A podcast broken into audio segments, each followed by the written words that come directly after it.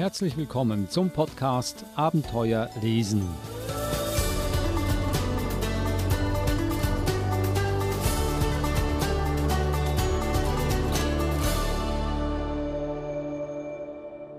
Herzlich willkommen zum Podcast Abenteuer lesen. Ich bin Adrian Plitzko und mit mir zusammen ist Eva Mura. Hallo Eva. Hallo Adrian. Wir haben heute wieder ein Gespräch und zwar mit einer Vertreterin des Satyr Verlags in Deutschland und wie der Name dieses Verlages sagt, handelt es sich hier um Satire. Das ist nur eine, eine Mutmaßung. Du musst bestätigen, ob, ob ich recht habe oder nicht, Eva. Du hast vollkommen recht damit, Adrian. Danke, sowas höre ich gerne. Wir wollen nicht zu viel Zeit verlieren. Du hast äh, die Vertreterin des Verlages Friederike Christoph an der Frankfurter Buchmesse angetroffen. Sie hat auch ein, ein äh, Paket Bücher mitgebracht und ihr habt euch hingesetzt und einfach mal losgelegt, was das für tolle Bücher sind und warum die so toll sind. Und ich glaube, Friederike Christoph liest sogar was aus diesen Büchern vor. Ganz genau, ja. Also wir haben uns über den Verlag unterhalten, ähm, weil es ja eher ungewöhnlich ist, dass es auch satirische ähm, Kinderbücher gibt und Jugendbücher gibt. Friederike Christoph ist ja auch Vertreterin des Schallzeitverlages, äh, der sich auf, auf Kinderbücher spezialisiert hat. Also es passt sehr gut zusammen. Und sie hat dann auch aus den Büchern vorgelesen.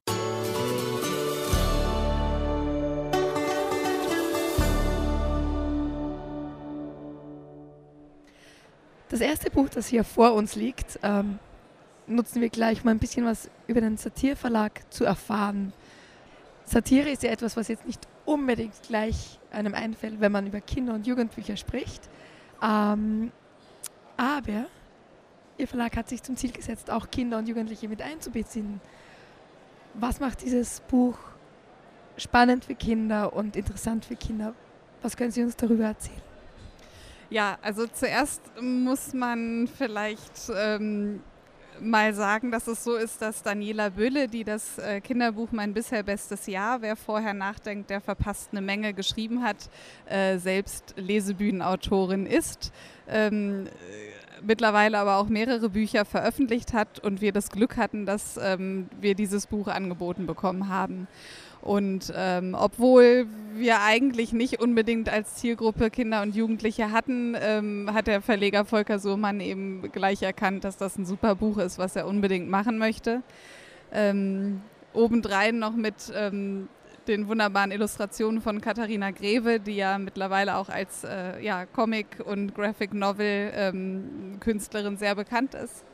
Und äh, das Besondere an dem Buch, um darauf zurückzukommen, ist eigentlich die Entstehungsgeschichte, denn äh, die Daniela Böhler hat das mit ihrem damals zwölfjährigen Sohn zusammen geschrieben.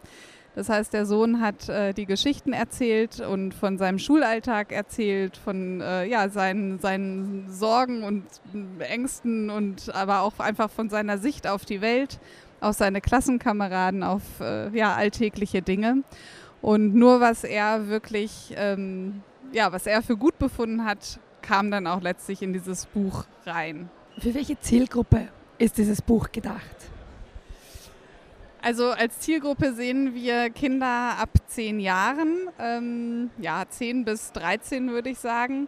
Ähm, ich würde sagen, auch Mädchen können das natürlich lesen, aber dadurch, dass äh, der Protagonist ähm, ein Junge ist und äh, es, glaube ich, auch viel um eine Identifikation äh, in dem Alter vielleicht auch geht, ist es schon so, dass eher nach, also unserer Erfahrung nach eher Jungs quasi nach diesem Buch greifen. Es ist wie ein Tagebuch geschrieben und wir verfolgen das Leben von Paul, das an einem Sonntag beginnt, am letzten Ferientag. Und geht das Buch dann über das ganze Jahr oder sind es immer nur so Ausschnitte ähm, aus seinem Leben in diesem Jahr? Es sind eigentlich in den Sommerferien quasi, spielt das Buch, bis zum Schulbeginn. Beziehungsweise es geht dann noch weiter, auch mit Klassenfahrten und so weiter, aber es beginnt in den Sommerferien.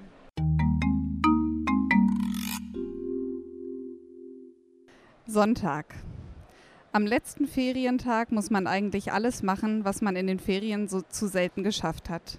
Lange ausschlafen, also so richtig lang, und dann Fußball spielen und schwimmen und jede Menge Essen.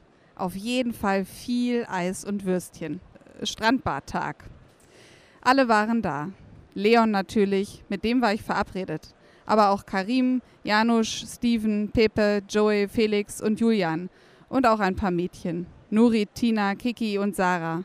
Sarah. Die sah so toll aus in ihrem Bikini, dass ich fast Stielaugen gekriegt hätte, wie im Zeichentrickfilm. Wir aßen einen Haufen Eis und Würstchen und dann hatte Pepe diese Idee. Wir sollten alle ein Wetttauchen machen. So schräg rüber bis zu einem Baumstamm, der quer im Wasser liegt. Pepe hatte das in den letzten Wochen geübt wie ein Irrer. Er hatte ständig im flachen Wasser vorn am Strand rumgelegen. Wenn man ins Wasser reingerannt ist, musste man immer aufpassen, dass man nicht auf Pepe trat, weil der Idiot unbedingt ganz vorn üben musste. Macht mir ein besseres Gefühl, hat er immer behauptet, wenn ihn jemand angeflaumt hat. Das machen die Profis auch so. Leon ist voll drauf reingefallen und hat, der, hat, mich den ganzen Nachmittag gefragt, wie viel Geld so Profitaucher wohl verdienen und ob er sich nicht auch ins flache Wasser legen und die Luft anhalten üben sollte. Quatsch, habe ich ihn aufgeklärt. Klar gibt's Profitaucher, aber die tauchen mit Flaschen.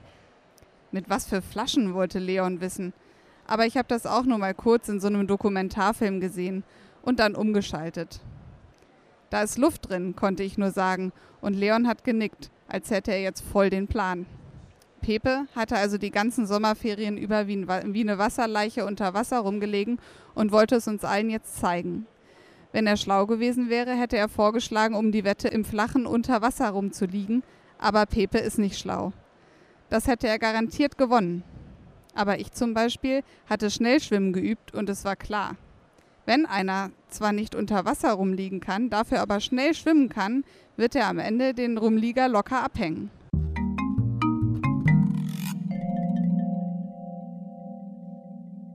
Das war ein Ausschnitt aus dem Buch Mein bisher bestes Jahr. Wer vorher nachdenkt, verpasst eine Menge von Daniela Böhle. Jetzt haben wir noch zwei Bücher vor uns liegen, die auch ganz, ganz spannend aussehen. Auf dem ersten ist gleich einmal ein Einhorn drauf. Was ist das für ein Buch? Ja, genau. Das äh, Buch heißt Vom einsamen Emo-Einhorn Erna, das wie alle sein wollte. Traurige Balladen. Und der Untertitel sagt im Grunde ungefähr das, worum es geht. Also es sind Balladen ähm, die allerdings Themen behandeln, äh, die ja gesellschaftlich aktuell sind und relevant sind. Vielleicht äh, gucke ich einfach mal kurz ins Inhaltsverzeichnis und lese ein, zwei Überschriften vor, wie zum Beispiel vom adipösen Walross Carlos, das Germany's Next Topmodel werden wollte. Oder äh, vom liebenden Schwa schwäbischen Schwan Swantje, der einmal ungezogen war oder von der Schneeflocke Scrollern, die nicht an den Klimawandel glaubte. Also man sieht, ähm, es wird hier die Balladenform genutzt, ähm, ja, um, und in diesem Gewand quasi äh, sehr ähm, ja, satirisch, aber auch sehr humorvoll äh, auf die aktuellen, ja, aktuelle Themen hingewiesen. Im zweiten Buch, da geht es um Mythen, aber in einer ganz anderen Form. Was ist das für ein Buch? Ja, das ist äh, eine Anthologie, die herausgegeben wurde von äh, Nick Salzflausen äh, mit dem schönen Titel Afterwork mit Sisyphos.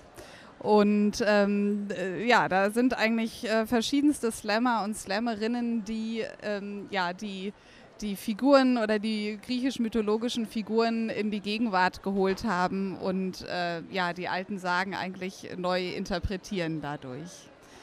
Genau, einer der bekanntesten Namen ähm, ist sicherlich Marc-Uwe Kling, den ja alle aus seinen Känguru-Chroniken kennen oder spätestens seit den Känguru-Chroniken. Eine der Figuren aus den Mythen, die mich fasziniert, ist natürlich Herkules.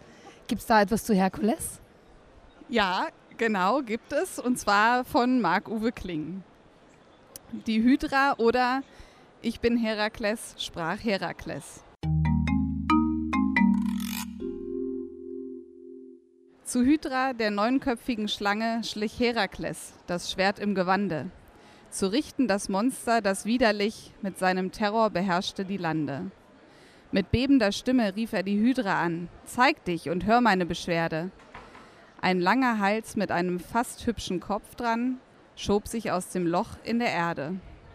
Ich bin Herakles, sprach Herakles, Sohn des Zeus, Kumpel von Prometheus, dem Erfinder des Feuers. Vielen Dank für Ihren Besuch.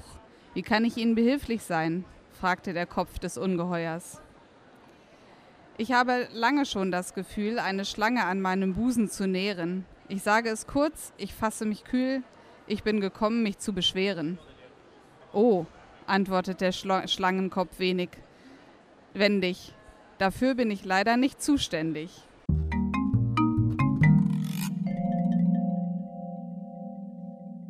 Das war ein Ausschnitt aus Hy Die Hydra oder Ich bin Herakles, sprach Herakles aus der Anthologie Afterwork mit Sisyphus.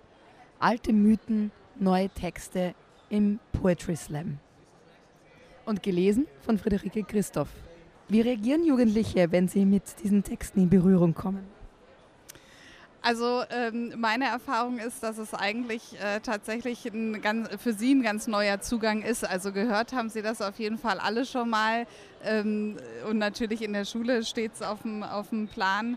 Ähm, aber in dem Moment, in dem quasi Leute aus der Slam-Szene oder äh, auch bekanntere Slammer dazu texten, kriegen sie einfach nochmal einen ganz neuen äh, Zugang dazu. Ja. Es ist einfach auch ein spielerischer Umgang mit Sprache und mit Literatur, was einfach Spaß macht. Ja. Genau. Also ich empfinde auch, dass eigentlich Poetry Slam und äh, Lesebühnen oder diese ganze Bewegung äh, in hohem Maße auch die Literaturförderung und Literaturvermittlung herantreibt, weil eigentlich äh, fast nichts besser ist, als wenn, wenn Kinder oder Jugendliche selber dazu animiert werden, Texte zu verfassen, ihre, ihrer Fantasie freien Lauf zu lassen und die dann, wenn sie Lust haben, auch gerne noch auf der Bühne eben zu präsentieren. Ähm, also ich finde, dahingehend ist aus der literaturvermittelnden Sicht ähm, der Poetry Slam auch eine ganz große, eine ganz große Chance.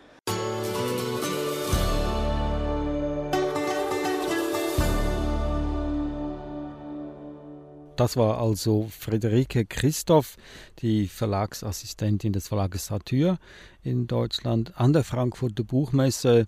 Interessante Bücher, schöne Bücher, witzige Bücher, die auch zum Weiterlesen animieren natürlich. Das war auch schon unser Podcast Abenteuer lesen. Spannend wie immer, hoffentlich. Und äh, mit diesen Büchern haben wir wieder einmal mehr hoffentlich auch bewiesen, dass das Lesen auch Abenteuer auslösen kann, zumindest im Kopf.